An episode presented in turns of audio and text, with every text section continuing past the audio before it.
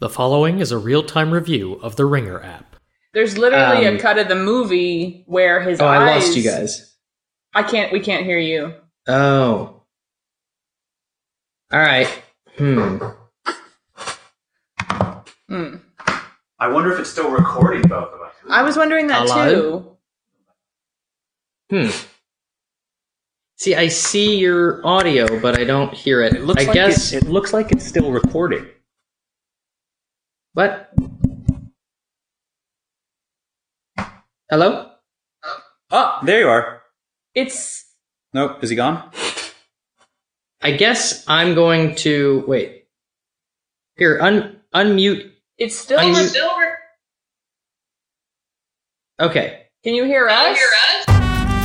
Commending cohesive content. Exploring epic epilogues.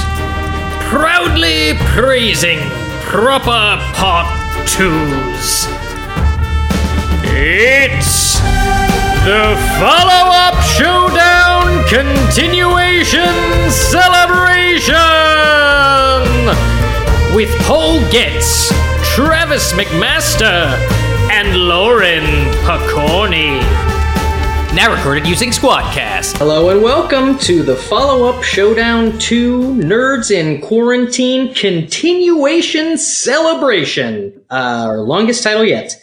I am your humbly human host, Paul Getz, and with me are my co hosts who are so extraordinary I wouldn't be surprised to find out they were replicants Travis McMaster and Lauren Pacorni. It's really good to see you guys.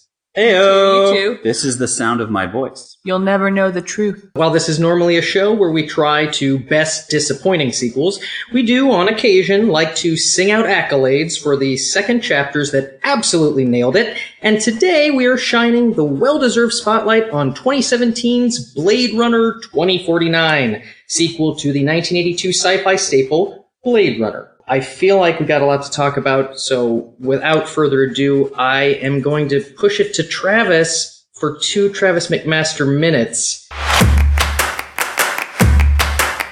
To Travis McMaster minutes. Uh oh. And I gotta say, good luck on this one. Uh, yeah, I, I these movies are big, complicated messes. So I'm gonna I'm gonna try. Okay, you ready? Uh, as ready as I'll ever be, Coach. And go. Okay, so Blade Runner is set uh, in the year 2019. Um, there are colonies off world. The environment has been destroyed. There are robot cyborg things called replicants uh, that are used as basically slave labor to make the off worlds habitable for humans. Uh, they rebelled. They fought back as they do. There are four in particular coming to Earth to wreak, you know, amok, I suppose, or just be alive, and we don't like that. So the Blade Runners are special cops that hunt them down because they have special robot training to do that. Um, and the movie is just about Deckard, uh, Harrison Ford, pursuing these four rogues. And then there's also the company who builds them, the Tyrell Corp, wants him to meet this special woman, Rachel, that Tyrell has built for some reason. Uh, and then they kind of meet and fall in love. Um, and then there's questions about whether or not she is a replicant or whether Deckard himself is a replicant, depending on which version you're watching. Also, Edward James Olmos is there, and that's only remarkable now because he's Edward James Olmos. Blade Runner 2049 uh, is set in 2049. Ryan Gosling is a uh, also a Blade Runner, but he is himself a replicant, a new model designed just to hunt other replicants. Um, the world is even worse shape. There's no food. Um, this man Wallace has saved humanity by developing a protein thing that feeds us all. That's relevant somehow because he's also wants to build even more blade or any more replicants to make a slave race to help get off planet Earth. Meanwhile, the replicants are having their own sort of naked, naked singularity awakening, and they've got like a revolution building, and they're all trying to find this special child that Ryan Gosling has been looking for. I, I've ruined this. Is already so muddy. There's a lot going on. Um. Anyway, it's it's it comes out that it's Rachel and Deckard's baby that replicants can reproduce. Uh, which would rock the world because it already is kind of setting up for humanity to die and the replicants to be the new order. Um, and humanity is understandably nervous about that. Um, and then, oh, um, the end. Yeah, not bad, not bad. You only went 13 seconds over, um, Okay. and I thought you did pretty well. Um, jumping right into it, I know that there are very famously w- multiple versions of Blade Runner, as you alluded to. Um, I know you guys watched the theatrical cut, Yeah. which is a very voiceover heavy version of, of the story, and I watched the final cut, which is the most recent version, the one 100% approved by Ridley Scott, the director. Now, you alluded to the fact that Rachel, it was questionable whether she was a replicant. I, yeah, I believe that Tyrell in the, in the scene she's introduced, uh, says she was an experiment and Deckard Right. says, oh, she's a replicant, but she doesn't know, uh, you know, yeah. All right. So I I'm just going to start from the beginning and maybe we'll, we'll catch up to where I have questions about your cut versus my cut. I have watched a, a handful of different versions of this movie since my childhood. I don't. So I might not be able to answer specific questions about the differences in this cut because they're all kind of mushed together in my head. If you can't do it, I think Lauren can help you out here because you just watched it. Blade Runner is based on the Philip K. Dick novel Do Androids Dream of Electric Sheep? This guy. Cool title. In Oh, my very cool. Key differences in the novel to the film. Police that hunt down the replicants are not called Blade Runners, and the replicants aren't called replicants. They're called androids or Andes, which Ridley Scott thought sounded stupid. They got replicants from one of the screenwriter's daughter came up with it because of Nice. what she was studying in school. And Blade Runners came from a William S. Burroughs novel, Blade Runner, a movie. And in that novel, Blade Runners were people that did underground surgeries and like dealt illegal medical equipment. So they were literal runners of Blade Runner. Oh. Yes. And at some point, Hap Hampton Fancher, who is essentially the main author of all things Blade Runner, as we'll come to find, uh, sc- uh, screenplay wise, he wrote Blade Runner somewhere in, in his script. Ridley Scott picked it out, said, This is amazing. I want to use this as our term. And he said, To be honest, I stole it from this old novel. And Ridley Scott said, That's fine. Did did they get the rights or anything, or did Ridley Scott just go, "Hey, it's all right"? And did it? Oh, is, is he? I didn't, that's what he sounds like? no, but he's British. okay, cool. Well, that's good because I'm going to quote him a couple times, and I had like a, a voice picked out for him. I kind of didn't want to know, but now I'll, I'll go British with it. Oh, so all right, yeah. The screenplay was written by Hampton Fancher. His other credits: The Minus Man, a serial killer movie starring Owen Wilson; The Mighty Quinn, a cop movie starring Denzel Washington, has nothing to do with the awesome song. And then the script was punched up from this guy, but his name is David Webb Peoples, who wrote Ladyhawke, Unforgiven, and Twelve Monkeys. Nice. Hmm. That sounds Yeah. right. It was not overly well received in 82. Uh, it has a 90% Rotten Tomatoes score, so I guess critically it did pretty well, but it had a, originally had a budget of 20 million. Ridley Scott ended up spending 28 million. Classic. Ridley. So he went way over budget. It ended up pulling in about 41.5 million and was considered a failure because of how much it went over budget and because of how much it went over schedule. It went so far over schedule because of Ridley Scott constantly wanting to add things throughout the process that it was, first of all, there was an actor's strike toward the end of mm. production. And creative control was taken away from Ridley Scott hours after he shot the final scene. He had pushed up against this deadline so much that they said, whatever you do past this date is in our control. And he finished shooting the movie, but everything after that was out of his control, which is what led to the theatrical cut having a voiceover done by Harrison Ford. Um, At gunpoint, it sounds like. Harrison Ford talks about this movie as the most frustrating production he's ever worked on. Not only because of a grueling shoot, uh, but also, most memorably, the voiceover he was forced to record over the theatrical release, which was written by quote unquote clowns. Can you give me any kind of idea what that narration sounds like? Yeah, so Yeah. it was really frustrating because I could see why they wanted it. Like I said, I watched this movie a lot since I was a kid. I don't really like it. Um, I also don't really understand it. Um, so I will say that the narration helped me understand certain things plot wise. but didn't enhance my enjoyment of the movie. And in fact, kind of messed it up. Like when they, they the, he would identify that the gibberish that everyone is speaking is called city speak and it's a mishmash of a bunch of other languages. It's that kind of thing. They just, he peppers facts in that make you just go, oh, okay. And it's super distracting because the contempt in his voice is just palpable. like you can just tell he's like just hating every word. Like he's just glaring. It sounds like holding his middle finger up the whole time. And they're like, he's just thinking like, you won't fire me. You want this narration, not me. So this is how you're going to get it. right. The him saying that it was a grueling shoot does not surprise me because I will say that for it being a movie in which there's not much to his character or any character really, they're all just kind of walking plot points. He's acting his ass off. And Yeah. I really see it in ways that you don't really necessarily pick out of movies, even if they're action movies, where it's just like it looks exhausting. The final standoff scene between him and Rutger Hauer's character is just a huge chase, and you are just tired and cold. Something Probably else. real. Over, Yeah. overnight, overnight shoots in, in constant rain Mm. in the 80s, early 80s. yeah. If you just look at Ridley Scott's drawings, you can tell what kind of meticulous director he must be. And it's, I'm sure it's a huge honor to work with him. I would never do it because I get exhausted just watching it. Yes. Well, he sounds, uh, uh, based on some of these quotes I'm going to go into, he sounds like a little bit of a sass master. Oh, Uh, and, and not in a, you know, in a super endearing way. Harrison Ford claims that he and Ridley Scott agreed that Rick Deckard is not a replicant. That was something that they established to each other as something that they agreed on. However, Ridley Scott has since come out saying constantly over and over again that yes, Rick is a replicant. There's, It's weird. There's literally a cut of the movie where Deckard's eyes do the red red orb thing in them.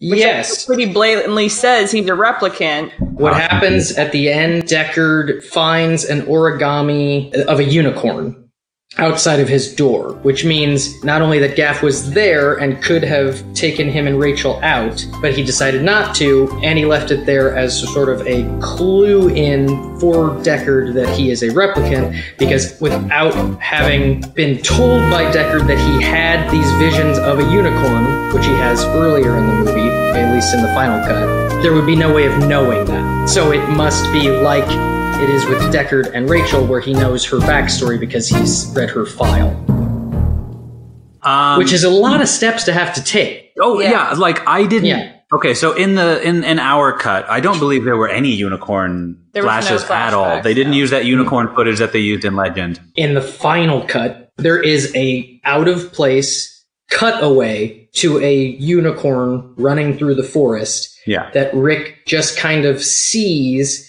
while he's standing there. Like he's not dreaming, he's just kind of standing there. And it cuts to that, and then it cuts back to him, and then the movie continues. So, and that happens really early on. So uh, I just have lots and lots of notes about how that ending is not great. But I do like that it is open to interpretation. Which is, I think, uh, one thing that he and Harrison Ford maybe did agree on. But in any case, according to Harrison Ford, he and Ridley Scott made the agreement that Rick was not a replicant. Apparently, Rid- Ridley Scott has come out saying, How would anyone have known what was inside his head other than someone who knew what was in his file that had been implanted in his brain? Can't be any clearer than that. If you don't get it, you're a moron. You know, it's just dancing to a song I can't quite hear. But yeah, You I, know- I don't. I don't think I was could have connected all the unicorn dots all on my own. Come on, I just don't think it's interesting at all if he's a replicant, which is a big reason why I'm not. I feel like people who love the first Blade Runner are really in the Decker's a replicant camp. hmm Um, and I just think it's uh, much more interesting if he's just a normal human who got sucked into all this. I I like the open to interpretation thing. Not wanting to jump too far ahead into Blade Runner 2049 yet, but I think that how that movie plays its hand in also leaving it open to interpretation is pretty nice. Because in terms of the plot of that movie, it doesn't matter. It's extraordinary either way. Right. Ridley Scott cites the first Blade Runner as his favorite movie he's ever made. He calls it his most complete work.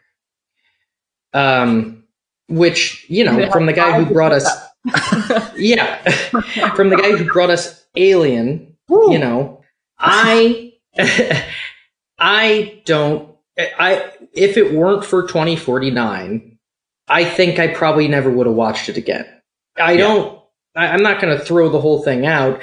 I'm not, I can't, the baby in this bathwater are some really cool visuals and concepts that are still the cool. music, Oh yeah. uh, the Yeah. performances. There's Yeah. so much. To, I love every ingredient of this movie, and every single way I've seen them put it together. I just it comes back with a no, thank you.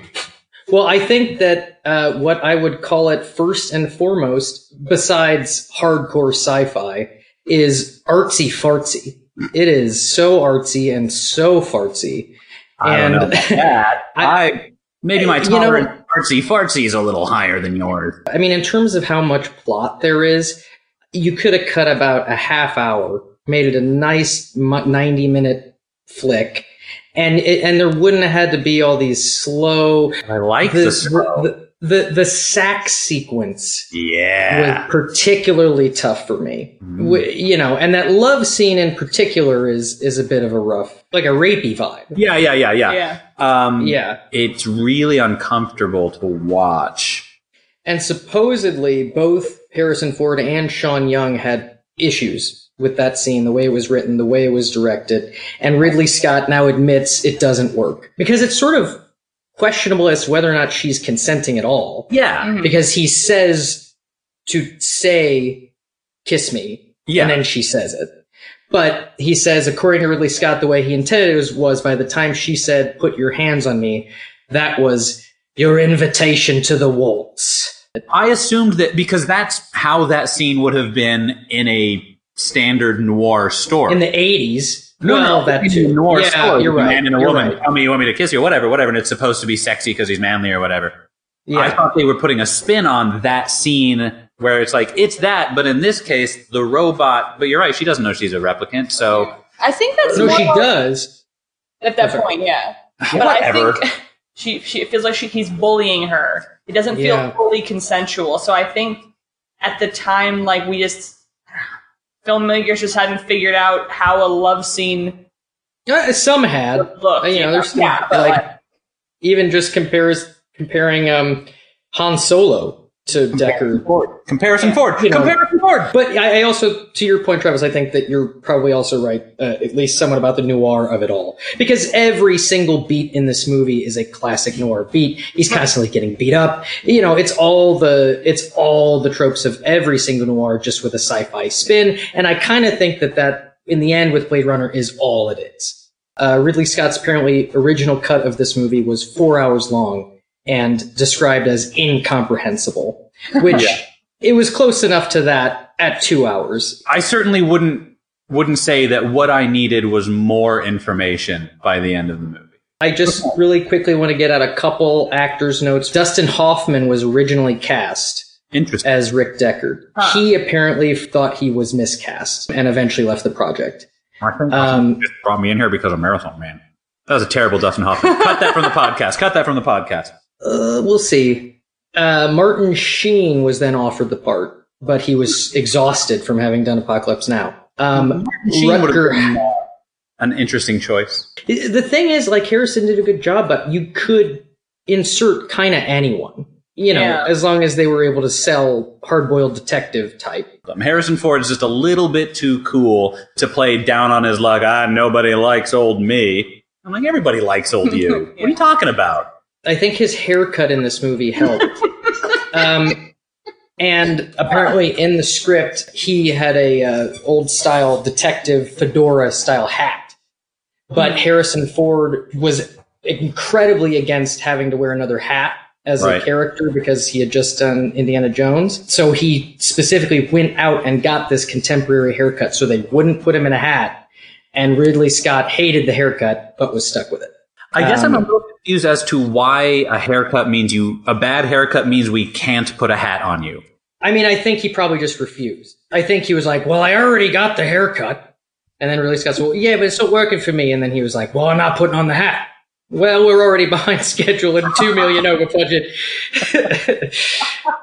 uh, but yeah, and then um, the only other actor fact that's really sort of worth mentioning: Rutger Hauer was cast without audition.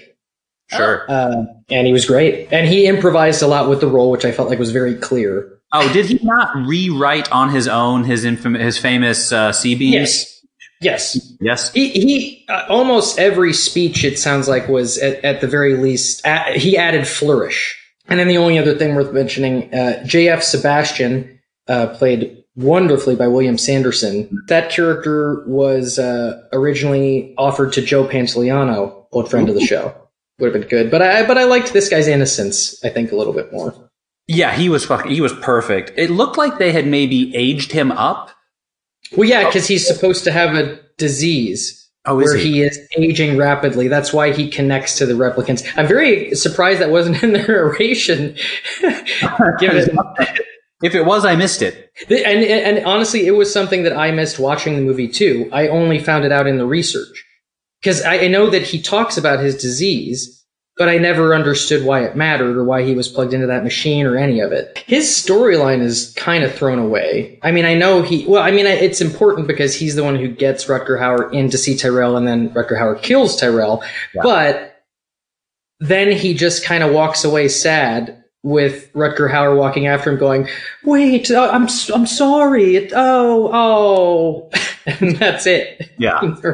See that character again. In one of the cuts, does he do something? Does he die? I mean, not in the final cut anyway. I know besides the two cuts we've been talking about, there is the quote unquote director's cut, which came out in 1992 and is apparently what launched Blade Runner into cult status. Ah. Apparently, 10 years after its initial release is when people really sort of latched on and started liking it. However, that director's cut was not approved by Ridley Scott. Hmm. So it is not in any way a director's cut, and the final cut is the only true director's cut, and that came out in 2017, the same year as Blade Runner 2049. Oh, then I've never even seen that cut. I think a lot of the fixes in it are minor. For example, the scene in which Deckard kills the replicant that runs through multiple plate glass windows. Yeah. Which, by the way, window number two was very comical for me. Um, I thought window number one, I was like, oh, this is brutal. Oh. And then she stand ups runs again and runs through another window. I, I, I laughed a little bit. Anyway, um, apparently the original, because the actors were on strike, he used body doubles to just film whatever he could for a long time. And the final version of that that ended up in theatrical cut, it was just like, like a weird person wearing a wig Uh, and he reshot it and used digital stuff to make it look the way he wanted in the final cut. It- what's interesting about all the cuts is they're all like the same length, but for like a minute. I feel like, and I maybe I'm just completely wrong, but in this watch through, I felt like I was seeing scenes I was unfamiliar with. But it has been at least 2012 since I saw Blade Runner. No, we watched it together. We did? Yeah. I love you so much. I love you. uh, the only other silly thing that I wanted to point out, Daryl Hannah, when she first meets, her name is Pris in the movie, of course, but when she first meets JF Sebastian, when she's on that street and she gets to where she's sleeping, what I really like is that it's just a pile of trash that looks like it's like made of paper, but it is such a curated pile of trash. It looks like a perfectly bundled into a bed, like into a blanket that she just immediately slips under real comfortably pile of trash that hasn't blown away. Too perfectly placed. Almost like, uh, Yes. like when a Disney chickmunk goes into a tree and like grabs the leaf and there's an acorn for a pillow and It's fine the idea that she's set up a little nook for herself. It's just that trash doesn't do that. yeah. Jumping back to the weird sex scene that Harrison Ford and Sean Young didn't like, apparently the take that they used, Harrison Ford pushed her too hard, so her her reaction is real. And apparently, to break the tension uh, after the fact, Harrison Ford mooned her and tells that story very jovially. did that All the Did that time. work? did that work? Did she like Apparently, that? it worked. Okay. Apparently. Okay. Well, I feel like I Yeah. maybe I maybe had to be there. I, I don't know. If anything is ever tense between me and anyone on the planet, uh, mooning me will not make it better. It will make it much worse, and I will not probably be able to talk to you for a little while. Uh, and oh, another reason I forgot that I wanted to ask about the end scene in the theatrical cut is because apparently the footage used in that last shot is unused footage from The Shining. That's what I said. really I said, Interesting. I said, I shining esque sweeping mountain footage. apparently what happened is that the you know the producers were forcing all of these changes on the theatrical cut and ridley scott reached out to stanley kubrick in order to get footage to make this ending work for him. And kubrick said as long as you don't use anything that's in the final cut of the, the movie you can have whatever you want Cool. That's From- awesome. Okay, and then the final cool fact is that there is a famous Blade Runner curse. Apparently, within a year of the release of Blade Runner, the following brands featured in the movie all experienced either bankruptcy or a huge financial loss. RCA, Atari, Cuisinart, TDK, the Bell System, Pan Am, Koss, and Coca-Cola because that was the year they released New Coke. Hmm. So it became known as the Blade Runner curse. Every single company that invested in advertising in Blade Runner lost money within a year, with the exception of Tsingtao beer, which is why I'm drinking this. And every single brand that lost money is referenced in 2049. Huh. That's great. Okay, so then really quickly, I'm going to run through the other sequels that exist pre 2049. Bah. Okay, so there is the first Blade Runner video game released in 1985. Uh, it is a side scroller for the Commodore 64, and it was based only on the film's score due Hell to yeah. licensing issues. So the only thing in it that relates to the movie is the score. In 1997, a PC game called Blade Runner, written by Hampton Fancher, which tells a side story from the perspective of another Blade Runner named McCoy, and features the return of the characters Eldon Tyrell, Gaff, Leon, Rachel, Chew, J.F. Sebastian, and Howie Lee, all voiced by the original actors, with the exception of Edward James Olmos. Then there are sequel novels written by K.W. Jeter, uh, who was a friend of Philip K. Dick's, and after Philip K. Dick died, attempted to continue the story of Rick and Rachel while further bridging the gap between the book and the film. Uh, and those novels are called Blade Runner 2, The Edge of Human, Blade Runner 3, Replicant Night, and Blade Runner 4, Eye and Talon. Then there is a comic book, which is an, a direct sequel to the novel Do Androids Dream of Electric Sheep? So not a Blade Runner sequel, but a sequel to the novel called Dust to Dust. This is a really fun one and makes me want to watch this movie.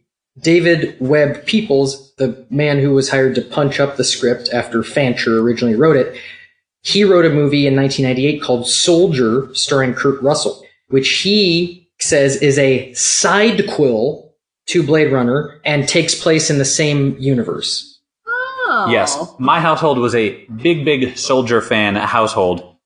Love it. Hmm. it. In that movie, they, um, as they're going through Kurt Russell's soldier history, they ref, they name check some battle that is in the Blade Runner universe that takes place on this junkyard planet. Um, and so there's like a lot of cool shots of like old battleships or whatever. I think you do see one of the cop Blade Runner ship uh, cars in the junkyard. That movie's dope though. Hmm. Okay, yeah, I mean, I want to see it, and I love Kurt Russell, so I'm in. Okay, so thanks to Ridley Scott, the Alien movies also take place in the same universe, as revealed in Prometheus, that Eldon Tyrell was Guy Pearce's character's mentor. Gotta watch Prometheus If- again.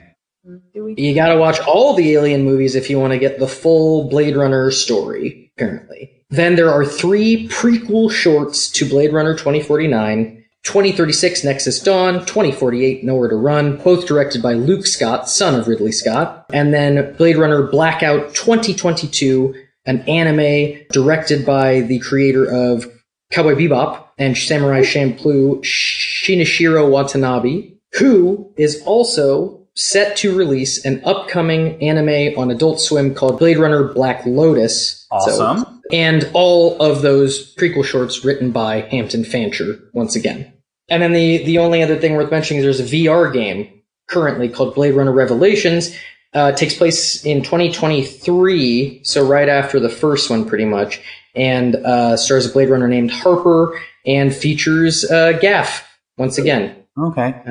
Yeah. Um, I'm very excited that all of that material exists for people who love the Blade Runner yeah. Or I guess this must be how people feel when I talk about all the weird Star Trek stuff, and they're just kind of looking at me blankly, going, "And this is how you spend all of your free time." So finally, we're we've reached Blade Runner 2049.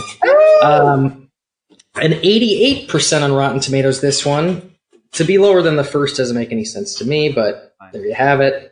Uh, also considered a failure. It had a 185 million dollar budget, made 260.5 million worldwide, but was projected to make 400 million. Ridley Scott blames its poor performance on it's slow, long, too long. I would have taken out a half hour.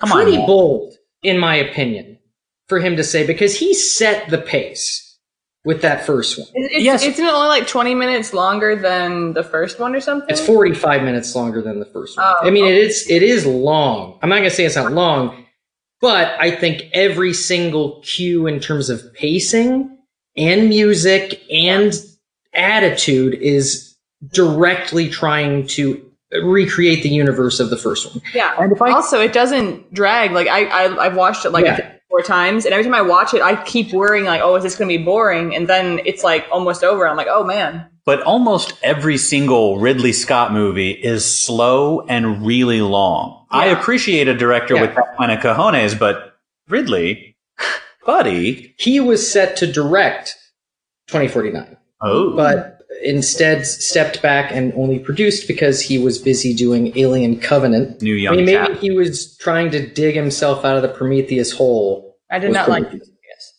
No, I didn't either. Covenant is Yeah. so good, you will probably like Prometheus a little bit. Yeah, it is surprisingly good. I mean, it's kind of uh, the way I feel because of 2049 about Blade Runner. I Mhm. like Blade Runner more because it is necessary to get to 2049. It's very necessary. 2049, also written by Hampton Fancher, our Blade Runner boy. Co-writer Michael Green, who wrote Logan. Oh. Nice. Oh. Hampton Fancher only agreed to write this sequel if he could do it in a novella format. So he did. Apparently, the novella was called Acid Zoo and featured an ending in which Rick Deckard died. Is Acid Zoo available anywhere? I don't know. I would I would look that up. Sounds pretty cool. I speak to the man who did the research. Well, there was a lot. Okay, I think you should be noticing there is a lot to say here. The actors' notes I have for 2049. Uh, apparently, uh, Niander Wallace, the Jared Leto character, originally written for David Bowie. Oh, yeah, I remember. I, I Yeah. forgot that. That's what a bummer. the worst news. Yeah, right before. Yeah, that would have I'm been really, really good because we were both bemoaning the casting of Jared Leto in this movie. It also almost went to Gary Oldman and Ed Harris. So I guess it was an older character. We could have had Ed Harris, Yeah. Jared yeah. Leto instead of Ed Harris. He's Yeah. survived. Yeah, Leto uh, was one of the weaker points of this for me. I loved Love, who I would really say is the Oh, yeah. villain of Yes. this, He's very good. Oh. the MVP of the villain side of this oh, movie. He's Man, very good. that character could have been played very flat or one dimensional or mustache twirly. And that actress whose name I'm I can't remember brings like a really interesting anger sad child wisdom to the role that's just like just beneath the surface is just confused angry rage Mhm. but on top Yeah. of it, like complete control and intelligence love Yeah. it Harrison Ford, as far as 2049 goes, he was attached to this movie before the director. Uh, as soon as he got this script, he says it's one of the best he's ever read. So he Yeah. was gung ho from go on 2049, which is very, very cool. Um, also, he's great in it, and I really like that. Basically, 30 years passing and going through a lot of shit makes that character super interesting. And you don't even need to say what happened.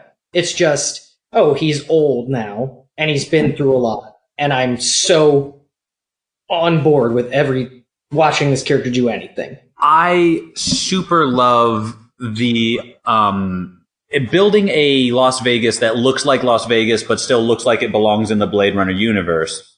Uh, first of all, was brilliantly done, very Mhm. effective. Uh, designs by Syd Mead, original Blade Runner designer. Um, I think that's also a perfect place to introduce this version of Deckard because we're not in his on his turf where we're used to seeing Deckard. Where maybe it would stand out a little bit more that he it's been 30 years and he I like you said Deckard wasn't too much of a character in the first one.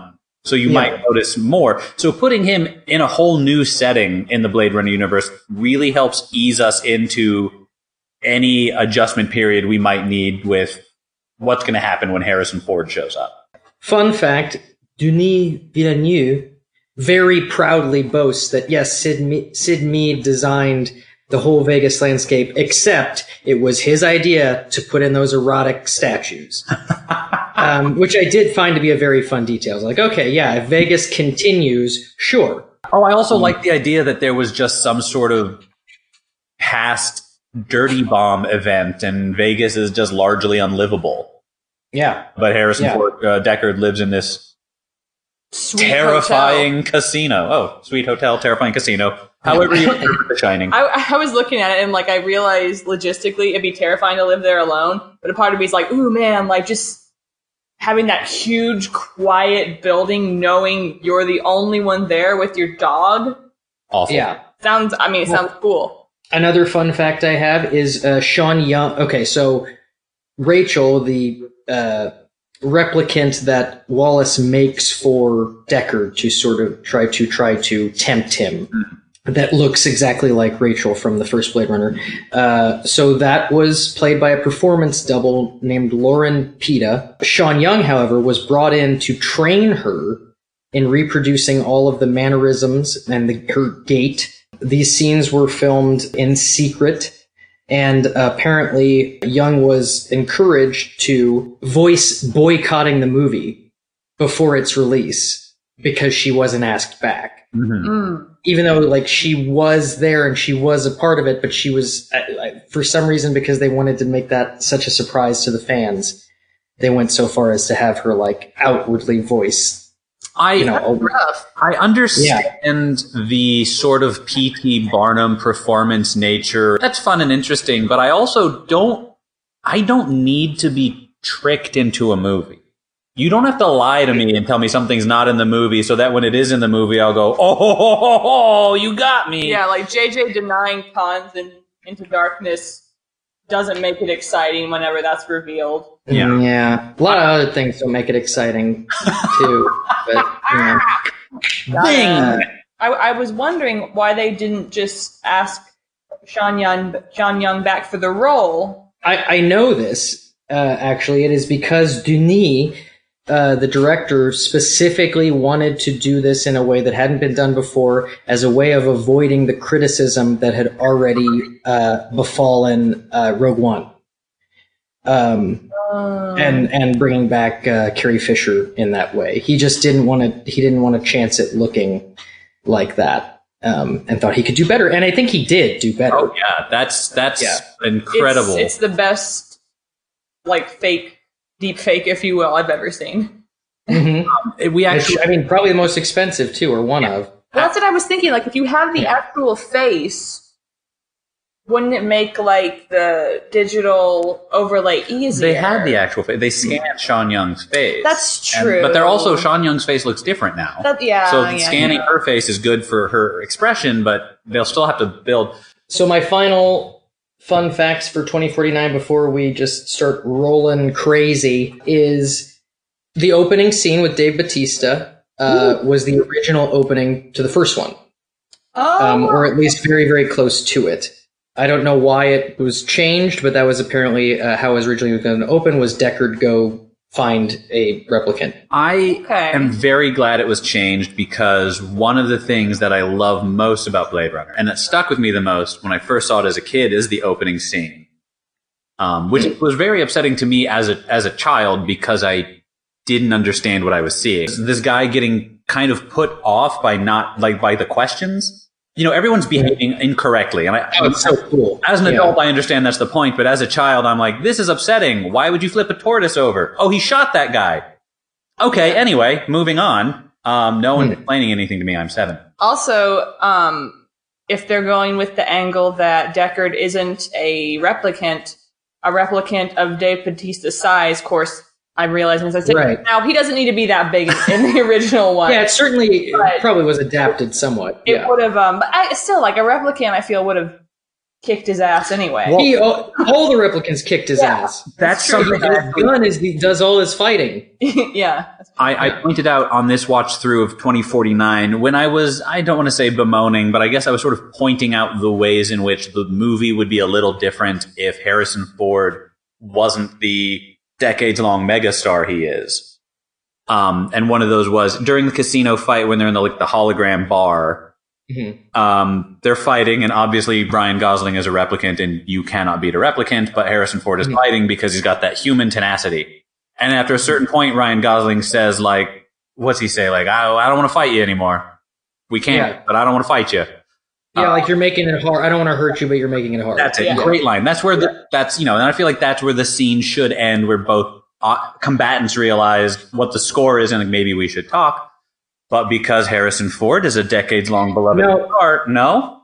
You know what I I'm mean? going to disagree with you on this. I do know what you're about to say. Okay. Uh, What I disagree with is that I like that then Deckard goes about punching him and then says, we could keep doing this or we could have a drink or whatever. Like, yeah. I like that be- not because, and I, I am able to separate Deckard from Harrison Ford in that moment and just say, what I like about that is it kind of shows he, his humanity. It, it gives him a character moment in which he knows he's losing, but he is at least trying to prove something, Huh. if not to Kay, to himself. At that point, I feel like he knows that Kay is not going to kill him, so he might as well just show him that he's tough and he's not going to back down. Like I don't know, I, I I like that. What I what I did write down though that I find very comical is that there's that scene where they're the Vegas the hotel gets bombed and Wallace's people come and arrest them.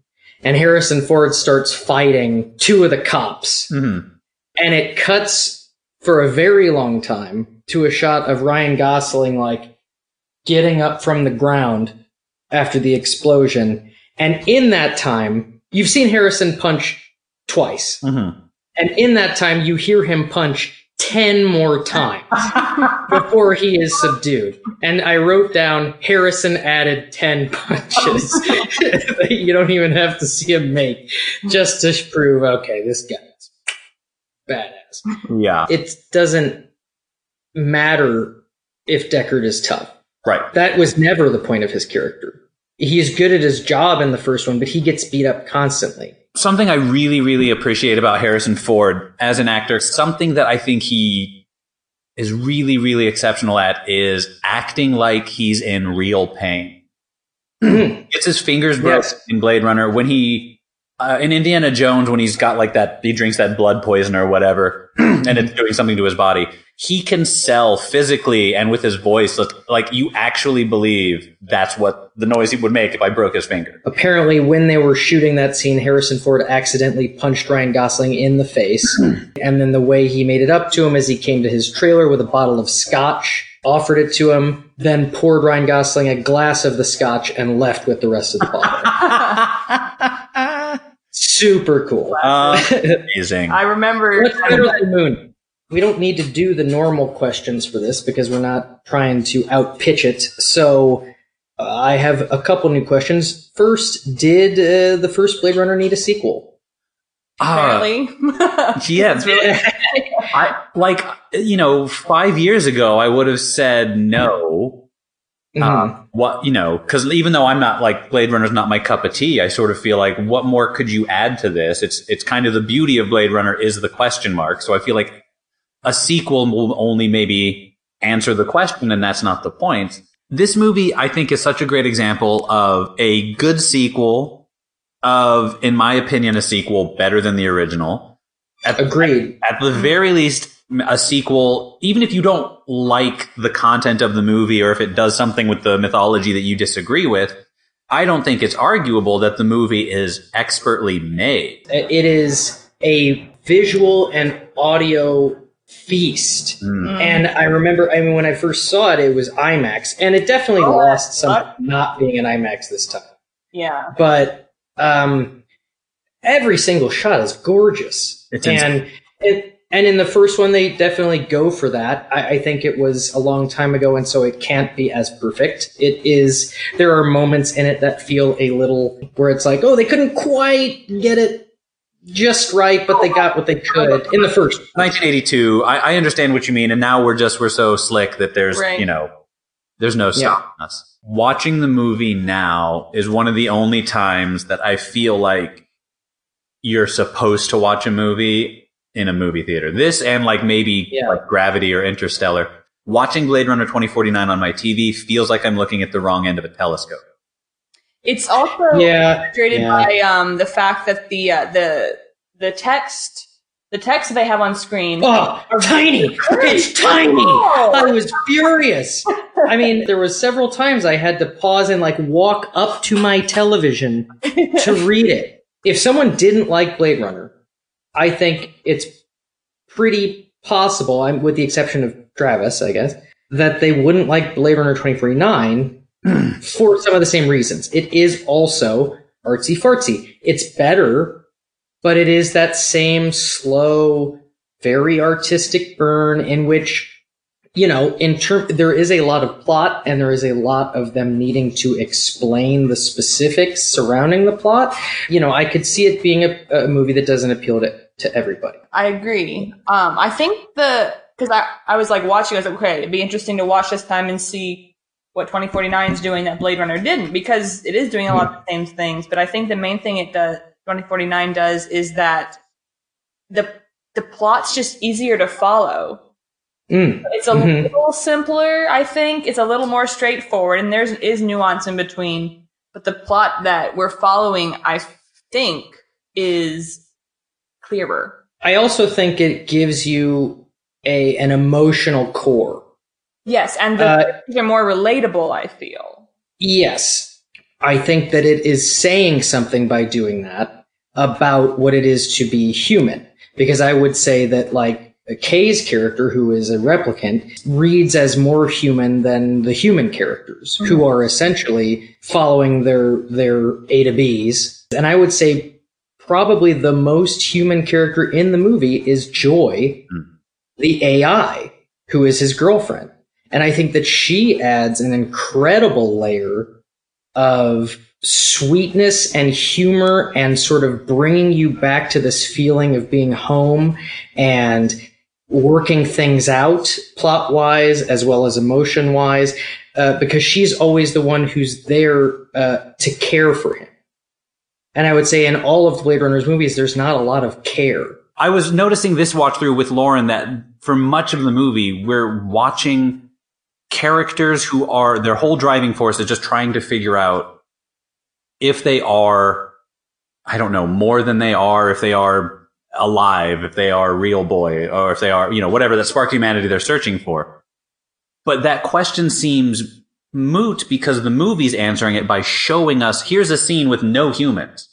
A robot is talking to a hologram, and they're both Mhm. wondering if they matter, if they are alive, if they are just going through programmable mood. You know, and I feel like that's part of like his journey. You know, of course, spoilers. I think that's why he he believes so fully that he is the child because Mhm. he's like to have a soul means to be born. So I feel like because he feels like he has a soul, that's why he clings on so tightly to the idea that he was the born replicant child. bringing up uh, Madam, the Robin Wright character, the moment where she implies that she would that she wants to sleep with him, Mm. and then he lets it go, is such a wonderfully human moment, and it's his, and it's showing, even though he's not a person, that he's a better person. The other question I was going to ask about 2049 would be why does it work? And I think we've kind of already gone over that in a lot of ways. We've, And I found myself, everything I have to say positive about Blade Runner 2049 is what people who loved the first one say about that. So hmm. I'm wondering if both movies are doing the same thing, just in different decades. If I had been my age in 1982 watching Blade Runner, I'm sure I would have loved it. The thing that loses me is that Blade Runner is making a statement about the 70s and the end of the 70s and where it's going from there. Whereas 2049 was made today for me. I wonder if 2049 operates on the assumption that Deckard is a replicant. Oh, it does. I can answer that. I can talk. I can speak to that. because the, the whole big deal about you know the replicant child being born is they're like we can create our own and i'm like okay well if it's human replicant that's not as confident an assumption than if it's replicant replicant creating a child Ah, but I think that was Paul's point earlier is that it's exciting either way, and that was the Oh, yeah. point of the. I, I call them the naked singularity. I don't know who they are. The the replicant rebellion. They're right, saying the oracle of this movie. yes. She was saying that it doesn't matter if a replicant impregnated her or if a human impregnated. her. We can get pregnant. We can program. Whether it is just with humans now, it will be with replicants soon. We are the future, and that is why you are scared. that makes sense Yeah. Oh, also, And um, Gaff says that that cryptic line about something in Deckard's eyes. oh yeah right, right. i wonder why he didn't make an origami horse i feel like that would have made more sense than like that cow or bull or whatever The he said sheep was. that he makes in 2049 is a reference to the book Do Androids Dream of Electric Sheep? That makes sense. But I feel like it would have it, it would have also made sense and been fun if he'd given Kay a Uh, horse, yes. because he's been dreaming Yes. about that wooden horse. You know, I feel Yes. like that would have been how Well, there's also just a lot of him walking around with that toy horse. Might have been overkill. And Right. that's Like, yeah, I'm saying they saw that option too, and they chose to go sheep. Um, That's I don't know why, but I, I, Electric I'll. I just I just told you why. Um, we've talked about a lot for a long time, but I do want to try to do multiple things very quickly. So, if you could, what is each of your individual favorite moments from each film? shoot. Um, Because I have mine. So Oh, I'll start. You go first. you go first. Yeah. Okay. So Blade Runner, my favorite scene in the first movie is him investigating the photograph and moving, zooming in and moving through the room within the course of the photograph. Do you know what I'm talking about? Yeah. No. He's going through what is Enhancing. what is yes enhance enhance it's the enhance sequence but it, it is literally a photograph that he puts into a uh, program eh, like a floppy disk almost and then he looks at it and is able to move as Oh. if the photograph has cap- it has captured the entire apartment independent of what you see in the frame Yes. um, that is my favorite scene in Blade Runner. I think it's the coolest sci-fi idea that is shown that's not necessarily part of the major plot. It's just like a cool, like, whoa! You know, like, I, I never would have thought about a photograph in this way. I Hmm. thought that was super. Hmm. Um, and then my favorite scene in Blade Runner 2049 is very, very brief. It is after their car crashes in sort of the big junk pile right before love destroys all the hobo Jawas. Orphan. Orphans. That's right. Sorry. Paul? Yeah. When Joy is flickering in and out and Kay is unconscious and she's yelling at him, Kay, Kay, like trying to revive him. It's heartbreaking. It is so, it just got me so deep in the heart. And it is also just the coolest, coolest concept to watch. There's this uh, AI program flickering in and out you know, because they're not connected to a power source, but they are feeling what is so, so human. And so like that, that's, that's my favorite moment of the whole movie. I like and I love the movie. Yeah. Yeah. I'm going to take it from a character we haven't really discussed yet, sort of to give her her day. The prop um, of the, would you call it the Imagineering? Oh, yeah. Imagine or the something scope. The Imaginoscope. I don't know. Her little Imaginoscope accordion camera lens thing. It's such a simple looking device that I completely believe is capable of all of these incredibly fine mechanics. And it Yeah. looked like everything in Blade Runner 2049. It looks real. The, all, every piece of tech they use, even if I don't understand it, I can see how it works when they use it. They're not just throwing a bunch of extra buttons and knobs and lights on shit for fun. So that arguably one of the most complex piece of machinery in the movie and one of the most foreign to us still looks real. I still buy it. Now you're uh, you're right, and that's a very good point about both of these movies. Is that they are pushing this idea of where we could take technology, but it's never outside of the realm of our understanding. It's really hard to choose, but I think the sequence I like most is when he gets to when Kay gets to Las Vegas. There's like there's something so cozy about that hotel, and just like again going back to like the idea that you, you know you're alone there, and Yeah. you and your dog.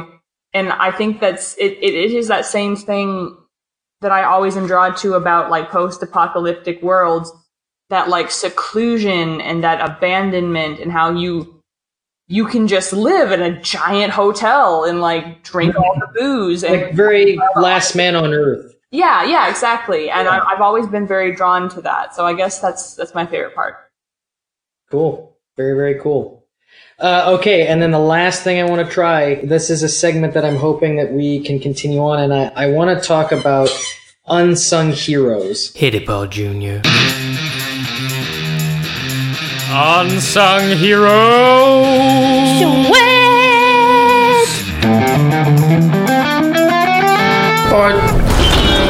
Oh, that guitar was so expensive.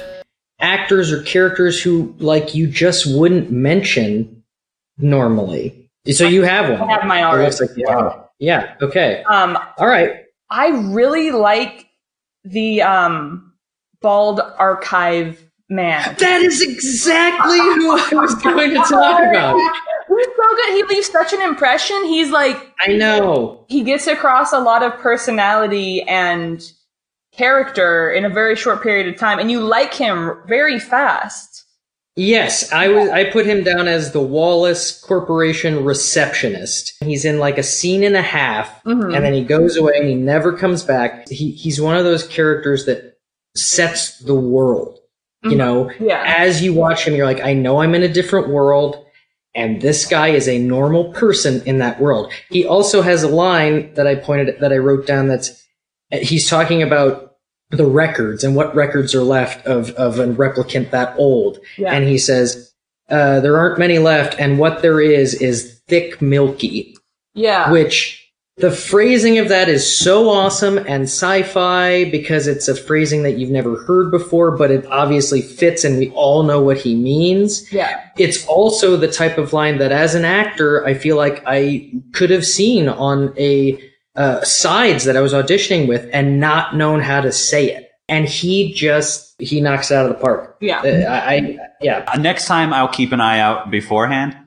Uh, yeah i just want to do this from from now on Sure. for every movie I'm gonna put. because i couldn't find one in blade runner sorry Um, there aren't many minor characters that stand out they're all Yeah. like if they have lines they have a lot of lines I would say the I, I really the standout would be um, the the noodle chef who had to translate for Deckard. I was gonna say. oh that is a cool You're moment arrest- You're under arrest. I, I think he did a really good job of him sounding like both a little put out and also like I, they're cops. I kind of got to do this. Yeah. What I also love particularly about that scene is you don't know what he's saying, but Deckard says four, and he holds up two, and then Deckard says, "No, I said four, and then he holds up two again. And so, even though you don't know what he's saying, you do understand because it's a human, inter- like because it's a regular interaction. It's like, okay, well, he's saying he understands what he's saying, but he's saying something else. You know what I mean? Like it's. Yeah. It's so cool. All right, guys. Well, um, we have got to go, but this was a blast. Like- I'm glad we got to watch these movies again. totally down to do this uh, uh, format of an episode again because I like talking about good sequels. Yeah, and I think that there will probably be uh, sequels that we can do where we don't have to talk so much technical and behind the scenes. Like th- these are dense movies. Yeah. Uh, there's a lot to unpack. Just to take us out, uh, Ridley Scott has said that he would be up for making more Blade Runners. Denis Villeneuve has said that he would be interested in working in the world again, but it would have to be a story unrelated to any of the stories they've already told. Yeah, I think That's, it's that's fair. leave well enough That's alone. smart. It's perfect. Next time we won't get to probably watch as good of a movie, but uh, I do look forward to it anyway. Um, Yeah. So thanks for your time, guys, and and thanks for your Yeah, thoughts. lots of it. Yes, of course. Thanks for you, Paul, and hey, thanks to the makers of Blade Runner 2049. And God bless anyone who tries to make a movie after that. I don't know why you'd bother. On the next follow up showdown. Today, the movie we'll be focusing on is S. Darko. I feel like the director, whatever he got out of Donnie Darko, it's very different than I got out of Donnie Darko. Like, whose perspective is it? I don't know. Probably Um, about- anyway, I didn't like the movie. Yeah, no.